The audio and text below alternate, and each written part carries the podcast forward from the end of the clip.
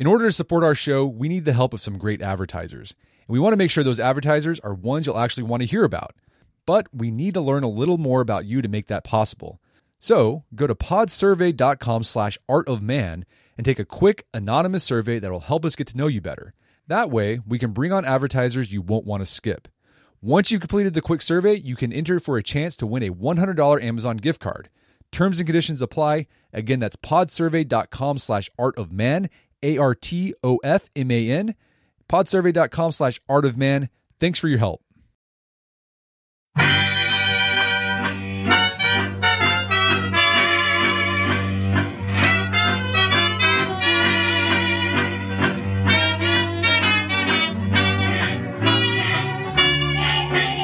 Brett McKay here, and welcome to another edition of the Art of Manliness podcast. So this Sunday is Father's Day, so I thought it'd be great to do a podcast dedicated to dads.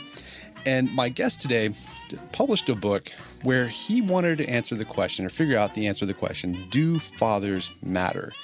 His name's Paul Raeburn. He was a science writer at the AP News. And what Paul found when he started answering this question is that there isn't a lot of research out there, scientific research, about the roles fathers play in their child's development. There's a ton of research and information about the role of the mother, right, from conception all the way to adulthood, but there isn't that much out there about dads. And he wanted to figure out why that is.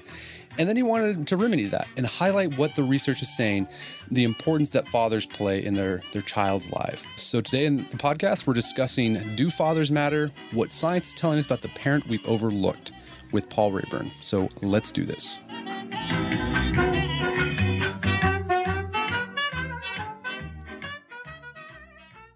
Paul Raeburn, welcome to the show.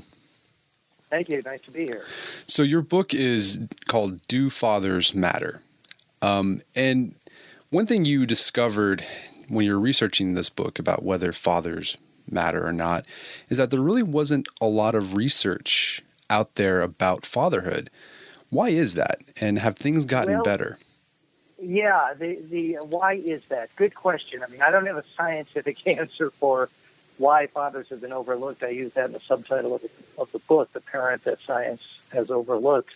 I think it's just a question of tradition. You know, for so long, the mother in most families was home all day, taking care of the kids. Father was away all day at work, at the office, or the mill, or the factory. And so it seemed clear enough that mothers had the primary role with kids. They spend all the time with the kids. They taught the kids how to tie their shoes and all those things. Maybe dads showed up a few years later to teach kids how to play baseball, but otherwise, most of the tricky stuff fell to moms. So if you looked at that scenario, and in lots of families, you'd say, well, moms must be more important for kids. I mean, look at all the things they do. But I think that was just an accident of our economic system and the way things worked out, that fathers were away, mothers were home. And it turns out both parents are important, equally important. I wouldn't argue that fathers are more important. But the mere fact that, at least traditionally, they were out of the home during the day doesn't make them less important. Yeah, I thought it was interesting. One of the, you highlight this research that you found. It's from the early part of the 20th century where, you know, an observer was watching a mother interact with a child. And then the note was, mother handed baby off to father. Observation ended. End of experiment. Right? End of experiment. All about the mother. Yeah. Right. And then the mother hands the baby to father, and they say, "Okay, well, there's nothing interesting going to happen here. Let's, turn off the video recorder. We're done." Yeah. So, I mean, have things gotten better though? I mean, have the researchers started looking into the influence of fathers on children, and also the influence of children on fathers? Well, the answer is yes. Now, it's interesting the way science proceeds. You know, I think we all naively believe that when scientists find out interesting things, we all become aware of that. And, you know, there's lots of science and medical news in the papers and online and all over the place. So we figure that when interesting things are discovered, we're probably going to hear about them. But that's not really the way it works. It turns out there are pockets, all kinds of pockets in science where people do research and the public never really finds out about it. And that's exactly what happened with the fatherhood research. So when I started working on the book, I wasn't sure if there was enough research on fathers to fill a book. For starters, as it turns out, I could have filled 2 or 3, I think, but I didn't know that. And the reason was that there's a group of people, it's a growing group, but started off as a small group in the late 70s, early 80s who thought fathers might be important and started doing research. And they mostly talked to each other. They published their findings in journals that reporters don't read, even science reporters don't read.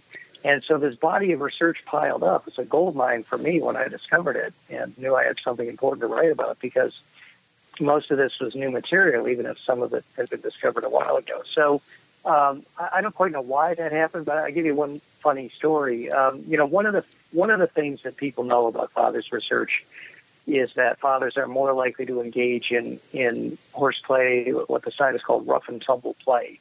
So fathers are more likely than moms to get down on the floor and wrestle around, and be kind of rough in a good-natured way with their kids. This doesn't come as a surprise to us. But somebody had to discover that. Somebody had to watch fathers and watch mothers and figure that out. And that was a guy named Michael Lamb, who's in England now. He spent a lot of time in Washington. And it was that situation we were talking about. Babies would be studied and children would be studied with their mothers. Nobody looked at fathers, and he said, "Well, why don't we just try looking at fathers, see what we discover?" And he discovered this notion that fathers play very differently with their kids, much more open-ended and so forth, and published a paper on it in 1977 or 78, and that was the beginning. He's sort of the father of fatherhood research, if you will, and that was the beginning of people starting to study fathers and say, "Hey, this is interesting. We didn't expect this." And others so started to jump in very gradually over the 80s and 90s, and then in the last decade or so, things have started to boom. Okay. So I love how you start off the book, kind of like a progression here, and you start off comparing and contrasting human fathers with fathers in the animal kingdom. Right. What makes human fathers different from most male fathers in the animal kingdom, and why is that? Why is there a difference there? And I guess the question would be, are there any other animals that act sort of like human fathers in a way? So I think first I should make the case that, why it's interesting to look at animals. Sure. So in many respects, we are very much like other mammals, primates, chimpanzees, gorillas, but even, other kinds of mammals. A lot of scientific research is done on mice. And one of the people I talked to with the book said, if you take a mouse's brain and, flatten it, cut it, sort of dissect it and flatten it out, put it on a piece of paper towel, it looks exactly like a human brain if you, prepared it the same way, except a lot smaller, obviously. But it has all the same, areas and the same anatomical sections.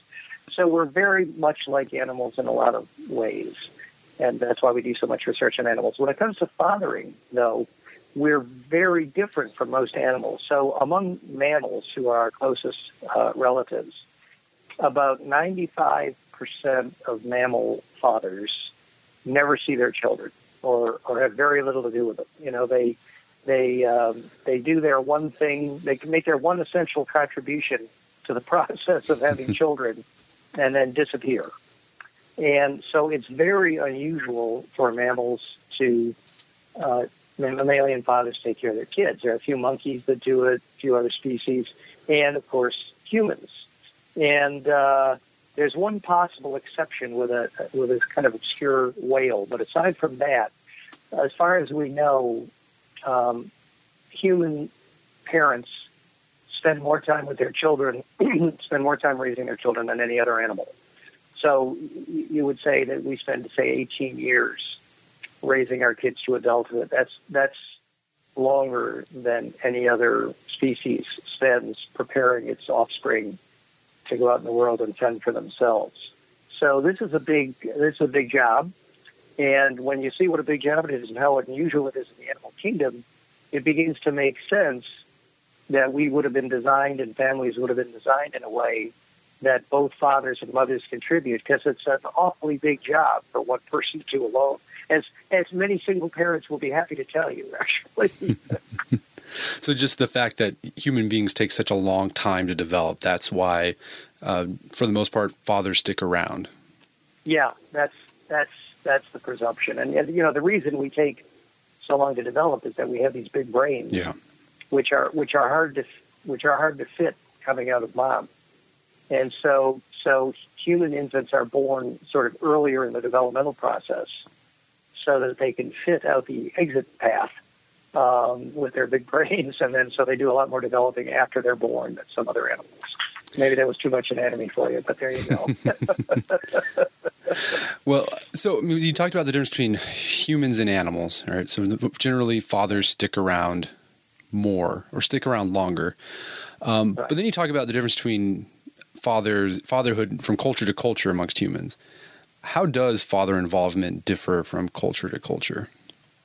Well, it's I think it's safe to say that in all cultures, you know, fathers have an important role to play. There are probably a few obscure exceptions somewhere, but it's certainly true that in Western cultures and even in a lot of non-Western cultures, fathers play a very important role. So one group that I write about in the book I thought was quite interesting, and these are people who probably are the best fathers in the world. They're called Aka pygmies. That's AKA, the Aka people, and they live in Central Africa in a forest area where it would be very difficult for us to survive and to find food, but a place that they've lived in for a long, long time, and they know how to live there. And these fathers, in the course of a day, they're hunters and gatherers, and in the course of a day, they are rarely more than an arm's reach from their children. So the wives and children go with the fathers on the hunt, and they go with them to gather fruits and nuts and berries and so forth. And the kids are just with them all the time. They learn, how dad works, what he does for a living. I mean, think about American kids and ask them what their dad does for a living, and how many of them, have any good sense of what's going on. If dad's a lumberjack or fisherman or something, they might have a pretty good idea what's happening. But for all the millions of us who head off to offices, do our kids really know what we do? And it's not easy to tell them what we do when it mostly involves typing at a computer screen and moving pieces of paper and digital information around. So these kids grow up knowing exactly what their mothers and fathers do, how the family works together. And the fathers, one of the interesting points I thought, on evenings after a hard day gathering food, the fathers, like a lot of other fathers here and elsewhere, will gather, to drink some palm wine and talk over the day, and just the way, workers here might stop and have a beer after work and chat about what went on in the office during the day. Except that for the Aka people, they take their kids with them, and the kids will be riding on their hips while they're talking over shop and business and what happened. And if the kids, I'm afraid I got more anatomy for you here, I guess. But if the kids have to go to the bathroom and the fathers are holding them, that's fine. The fathers just wipe off the kids and themselves with a palm leaf and relax and enjoy themselves. So the situation is very different from our situation here. But I think I describe the Aka people and how they live in the book because I think there's a lot to be learned from that. The researcher who studied them has studied them for 20 or 30 years, and he actually ultimately built himself a house over there. And he and his, I think he has 7 children, spend a lot of time over there. He was so impressed with these people that he just wanted to live there, wow. Basically. Were there any theories about why fatherhood developed in this way, in this particular culture? I don't know if we know exactly why that happened, but once it started to develop that way, it was reinforced by the benefits, which are that the kids are prepared, to take over, the hunting and gathering chores when they become of age because they've grown up with that, they've been involved with it, and there are a lot of reasons why. That can be a good thing. It's not unlike what used to happen on American farms, where kids would grow up on the farm. They knew how to do all the chores on the farm. They knew what their parents did because they saw them all day. And then when they get older, they could take over the farm. We are a long, long way, most of us in America, from that kind of situation today. So let's talk about getting to the nitty gritty about the benefits that fathers have. And I thought it was interesting that you started off talking about how a father has an influence on his child even before the child is conceived. Right. And I know people say, okay, yeah, of course, genetics, but it's just the health of the father, right? And you know, it's most of the health of the father. Yeah, it's some kind of strange and unexpected connection between fathers. So you know from the book I read about involvement of fathers during pregnancy. Now you would think that during pregnancy a father would be not involved. I mean, what's he going to do? You know, the action is all inside mom. He hasn't met this creature yet. The fetus is still developing. How could he possibly have any effect on the fetus? And so here's what happens. Not only does he have an effect, he has a huge effect. So if the father's not around during his partner's pregnancy, those kids, those infants, have nearly 4 times the death rate of infants whose fathers were involved with the pregnancy.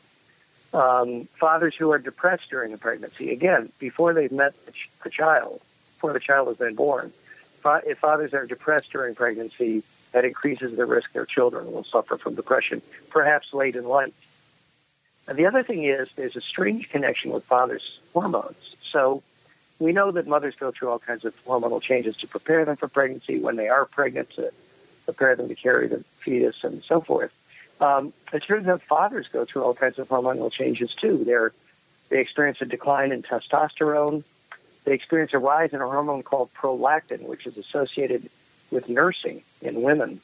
I don't know any fathers who are nursing yet, but somehow they have this nursing hormone that's on the rise during pregnancy. So all these things are happening. So there's a huge connection between fathers and the developing fetus before it's even developed to the point where it can be born. Wedding season is coming up, and if you are preparing for the big day, I know wedding planning can be really intimidating, but finding the perfect suit shouldn't be. Indochino makes it easy to get a fully customizable suit right from your home. Don't just wear any suit on your big day, wear a custom made-to-measure suit. Suits start at just $499, which is about the same price you'd pay for an off-the-rack suit at a department store. And they've also got custom made-to-measure shirts starting at just $89. So I've talked about my Indochino suit on the podcast before. They've been a long-time podcast sponsor. It's navy blue. The measuring process was super easy. They got these video guides you follow. You'll need another set of hands to help you out with that. But the really fun part is customizing it. Got to customize how I wanted the lapels on the jacket, the pockets, the lining. I went no pleats on the pants on this suit. A lot of fun. And then in a few weeks, you have a made-to-measure custom suit sent directly to your door. When planning your wedding, get a suit as unique as you with Indochino. Go to Indochino.com and use code manliness to get 10% off any purchase of $399 or more. That's INDOCHINO.com,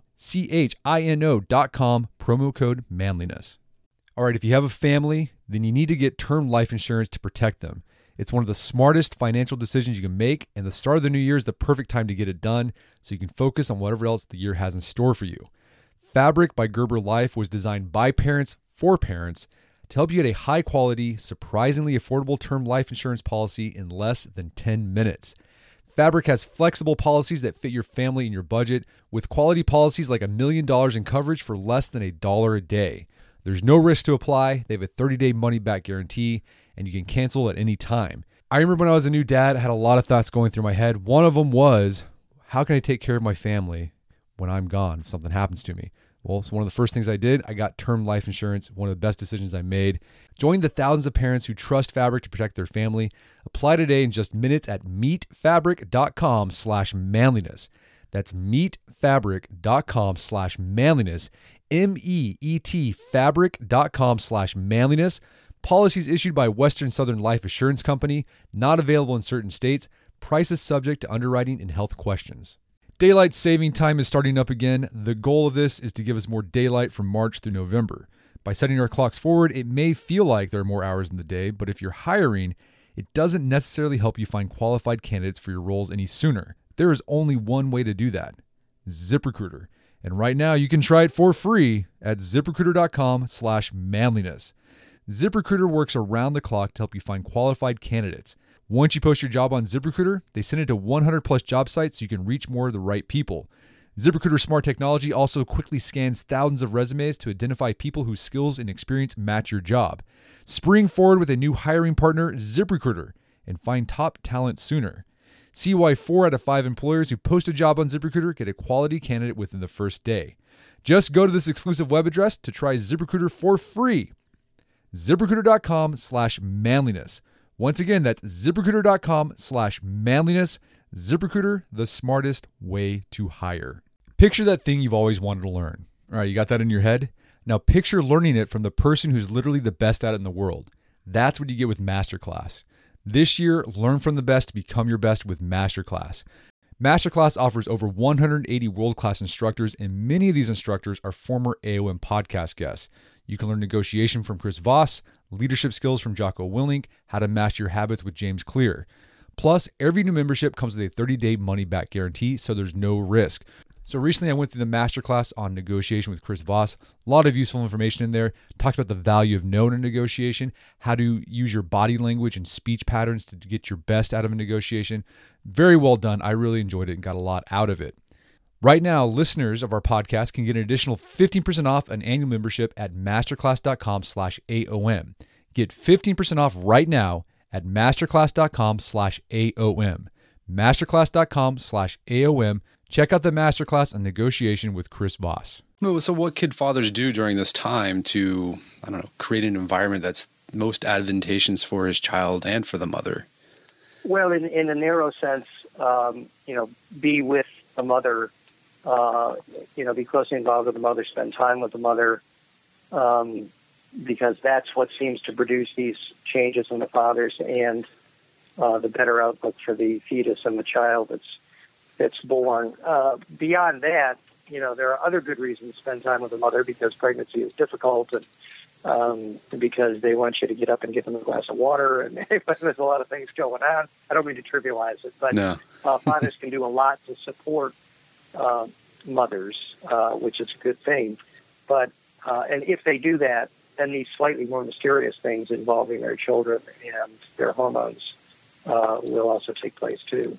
So yeah, question on this question about the statistic about infant mortality, does that even apply here in the West, or is it across culture, socioeconomic? That is in the West, actually. Okay. I don't know if we know the figures. I don't know the figures for developing countries and so forth. But that is in the West, even with our good medical care and things. So and you would see evidence of this in poor communities compared to wealthier communities, or not that, many poor families are very close families and so forth, but in families that are subject to economic disruption and so forth, that's where you may see more problems, and this is one of the reasons for that. So a lot of talk is given to women's age and how that can affect the health of their child, right? So the older a woman gets when she gets pregnant, their chances of having a child with Down syndrome increases, other health risks increase as well. And there hasn't been a lot of attention paid on the age of the father, but there's research coming out that the age of the father can have an effect on a child's health as well. How does that? That's right. What's the research saying on that? Yeah, this is another very surprising thing to me as I started to research the book. So we know, one of the things we know about genetics, maybe the first thing we know about genetics, is that as women get older, they have an increased likelihood of having a child with Down syndrome. I think many, many men and women know about this now, think about it, worry about it if they're getting older and they haven't had children yet. It's just become a well-known fact. What's far less known is that the children of older fathers have an increased risk of having Down syndrome. The children of older fathers have an increased risk of having schizophrenia, a very serious mental illness. Now, the risk of schizophrenia in any child is about 1%. The risk of schizophrenia in the child of an older father is 2 or 3%. So it's still small, but it's a lot bigger than it is for younger fathers. And there are a whole series of obscure genetic anomalies and illnesses that are more common in the children of older fathers. And so what's going on there? Is it as the father gets older, something's going? Is there more mutations in the sperm that's going on, or why are there problems with older? You're on the right track, and it was a bit of a mystery at first. So, as you probably know, a woman is born with all the eggs that she's going to have in her lifetime. So those are sitting there waiting until she's in her 20s or 30s or whatever it might be to be used. fathers manufacture sperm fresh all the time. So, we'd say, well, as mothers get older, those eggs are getting older, and maybe that explains why there are more risks associated with older mothers. But sperm is being made new all the time. It doesn't get older as a father gets older. So what's going on? So it turns out that the problem is in something called spermatogonia. These are the structures that manufacture sperm. So what happens is those sperm factories get older as men age. And the thinking is not necessarily there are more, well, that there are, genetic anomalies or errors that are introduced as these factories get older and, a little less accurate, and that results in genetic changes in the sperm that increase the risk. So you had half of it right. And if I left you alone, you probably would have got there. Well, so this raises a question. Doctors often talk to women who are getting older and that are still planning to have a family you need to think about the potential consequences of that. Are they doing that same sort of thing with fathers yet? No. Really shocking to find out that fathers. And why is that? Well, there are two reasons. One understandable, one not so understandable. One, and I blasted genetic counselors in the book for not paying more attention to this. So I talked to some genetic counselors and say, there's nothing you can do about the schizophrenia. There's nothing you can do about these risks. Why worry people? But you could say the same thing about mothers. There's nothing you can do a lot about those risks either, and yet we tell mothers what their risks are. And, of course, one thing you can do, even, with some of these things, there's an increased risk. Some parents might choose to terminate the pregnancy. Now, I don't think most people would recommend that, but that is one way to eliminate some of these risks. Many others wouldn't do that for all the reasons we know about. But my feeling is that men should know about this, whether they can do anything about it or not. And certainly younger men should know about it so they can plan their lives and maybe decide to have children earlier than they might have. That I think, is a scandal that men don't find out about this. The other reason that they don't, that's a little bit easier to understand, is that men don't have occasion to see genetic counselors until their wives are already pregnant or their partners are pregnant. So we don't, women will see gynecologists. They may get some advice about family planning or about, having a family and so forth. So they have some exposure to that. Men don't have that. So the genetic counselors who might be willing to tell men about these risks don't have any interactions with the men. On the other hand, back to the negative side of it, recently I was at a wedding, actually, and somebody I met there was a genetic counselor. And I said, you must know the risks associated with older fathers. And she said, no, what risks are you talking about? So there's an education problem, too. So, I think, as I say, some of this is understandable. Some of this is a reflection of the fact that many people still think fathers don't contribute as much to children, even in a genetic standpoint, Interesting. So men do have a biological clock to an extent. Men have a biological clock. There's no question about that anymore. It's not a cocktail party joke. It's a real thing.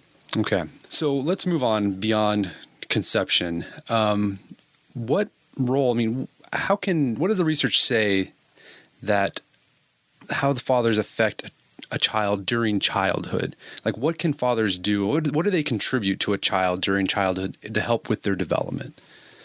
So there are a lot of things they do, and I'll give you a couple of, for instances. I have lots of them in the book, but a couple to give you an idea of the kinds of things. So we talked a little bit about play and the importance of the way fathers play with kids. Turns out play is a major thing.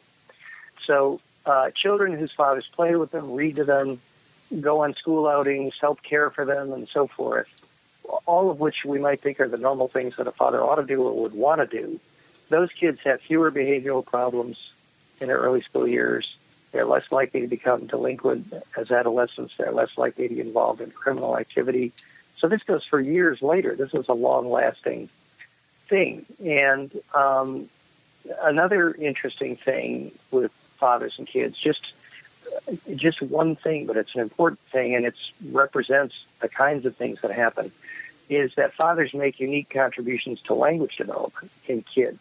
So you might think that, I mean, in many families, mothers still spend more time with kids than fathers do. So you might think that mothers have a bigger role in language development than fathers. So mothers engage in, you know, what's called motherese, that kind of language you recognize instantly. It's, oh, good morning, how did you sleep, how are you, you're so cute this morning, and et cetera, et cetera. It really should be called parentese, because lots of fathers do it too. I found myself doing it many times myself and my kids, and I've seen lots of other fathers do it too. But in any case, you might think that mothers have more influence on kids' language development because they spend more time with them. Well, not true. Some researchers at the University of North Carolina looked at mothers and fathers and kids' language ability, and they found that when fathers used more words with children during play, the children had more advanced language skills a year later and probably better success in school even later. So what we think is happening is that mothers, because they spend more time with the kids, know how to tune their language to sort of meet what the kid knows, right?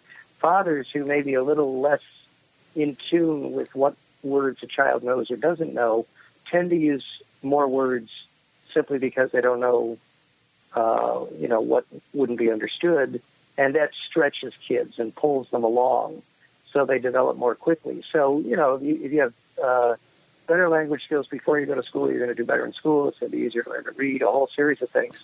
And this is something fathers do without knowing it. But again, it goes back to what we said before. The fathers have to spend time with the kids, have to talk with the kids, be involved with the kids, and they can give the kids an incredible gift just by doing things they probably want to do anyway. Interesting. And it's sort of related to that, the verbal development. And besides the rough and tumble physical play, you also mentioned research showing that fathers tend to be a little more rough and tumble with their way they talk to their kids. There's a lot of joking and teasing. Right. That it's playful. More open-ended. Yeah, exactly. Yeah. But that's beneficial for the child in the long run, because it sort of allows them to learn adaptability, resilience, et cetera. That's right, in lots of ways. And adaptability and resilience is one of the key things. You know, fathers are more likely than mothers to, you know, jump up from behind the couch and startle kids, and or at least this father is. I don't like doing that sort of thing. So, and, you know, it actually turns out that's not a trivial thing, because that kind of play helps kids get used to unusual or unexpected social situations. So they've actually tracked kids over time and found that kids who engage in a lot of that kind of play with their fathers are more socially adept as kids and even more socially adept as adults, you know? So if you're the charming, suave, sophisticated conversationalist that I've heard about, you probably have a lot to thank your father for that. So the question is, are fathers necessary in the long run? I mean, that's sort of the question of your book. I mean, what conclusion did you come to after all the research you culled through? So actually, an early draft of the book was called "Are Fathers Necessary?" We changed it to "Do Fathers Matter?" And the reason is that the short answer is fathers are not necessary. Okay, they're not necessary. It's the word that's important there. So lots of single mothers can raise happy and healthy kids. Single dads can raise happy kids. All kinds of combinations. There's lots of evidence showing that gay families raise happy, healthy kids. And so fathers are not necessary. You know, I have a lot of friends who are single mothers, and I made sure they all understood that I didn't say they were doomed to raise horrible children because there was no father in the house. It's quite the opposite. But fathers do contribute a lot. They're not necessary, but they absolutely matter. If you can follow the distinction there, they're very important and they contribute a lot. So out of all the research you did, is there one thing that fathers who are listening right now can do to have the biggest positive impact on their children? You know, I would say follow your instincts, play with your kids, spend time with them, engage. Not just spend time with them, engage with them. An important one is listen to them. If you want to play Monopoly and they want to play Candyland, play Candyland. Engage and treat them like the people that they are. They're smaller than us, but they know less, but they're pretty smart. They're as smart as us, and they're just ready, to soak it all in. And fathers can supply a lot of that for them as well as mothers. Fantastic. Well, Paul Raeburn, thank you so much for your time. It's been a pleasure. Yeah, my pleasure. Absolutely. Our guest today was Paul Raeburn. He's the author of the book, Do Fathers Matter? What Science is Telling Us About the Parent We've Overlooked. You can find that on Amazon.com and bookstores everywhere. Well, that wraps up another edition of the Art of Manliness podcast. For more manly tips and advice, make sure to check out the Art of Manliness website. And until next time, to all you fathers out there, happy Father's Day and stay manly.